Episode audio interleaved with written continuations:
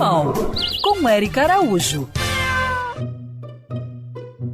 Olá, eu sou a Samara, do interior de São Paulo. Adotei uma cachorrinha chamada Penny, que estava se coçando bastante e foi diagnosticada com alergia atópica. Gostaria de saber mais sobre o assunto. Se o seu animal começa a se coçar, qual a primeira coisa que você pensa? Ah, tá com pulga ou carrapato. Mas aí você vai lá, procura, procura e não acha nada. Isso é o que acontece nos casos de alergia atópica. Mas o que é isso?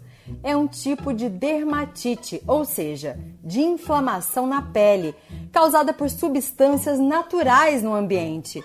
Pode ser o pólen de uma flor, uma poeira um ácaro num tapete dentro de casa. Aí o animal que tem uma predisposição genética entra em contato e desenvolve uma reação alérgica que coça muito, ou ele fica lambendo as patinhas o tempo todo.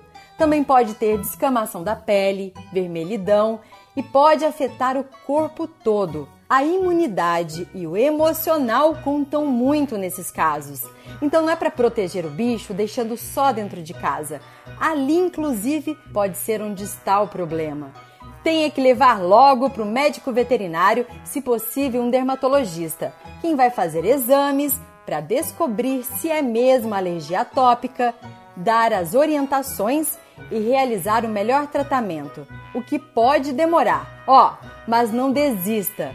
Quando for descoberto o que desencadeia a alergia atópica no seu mascote, ele vai ter a doença controlada e a qualidade de vida garantida. Siga essas pegadas e para saber mais sobre o mundo animal, me segue no Instagram, Erica Bichos. Quer ouvir essa coluna novamente?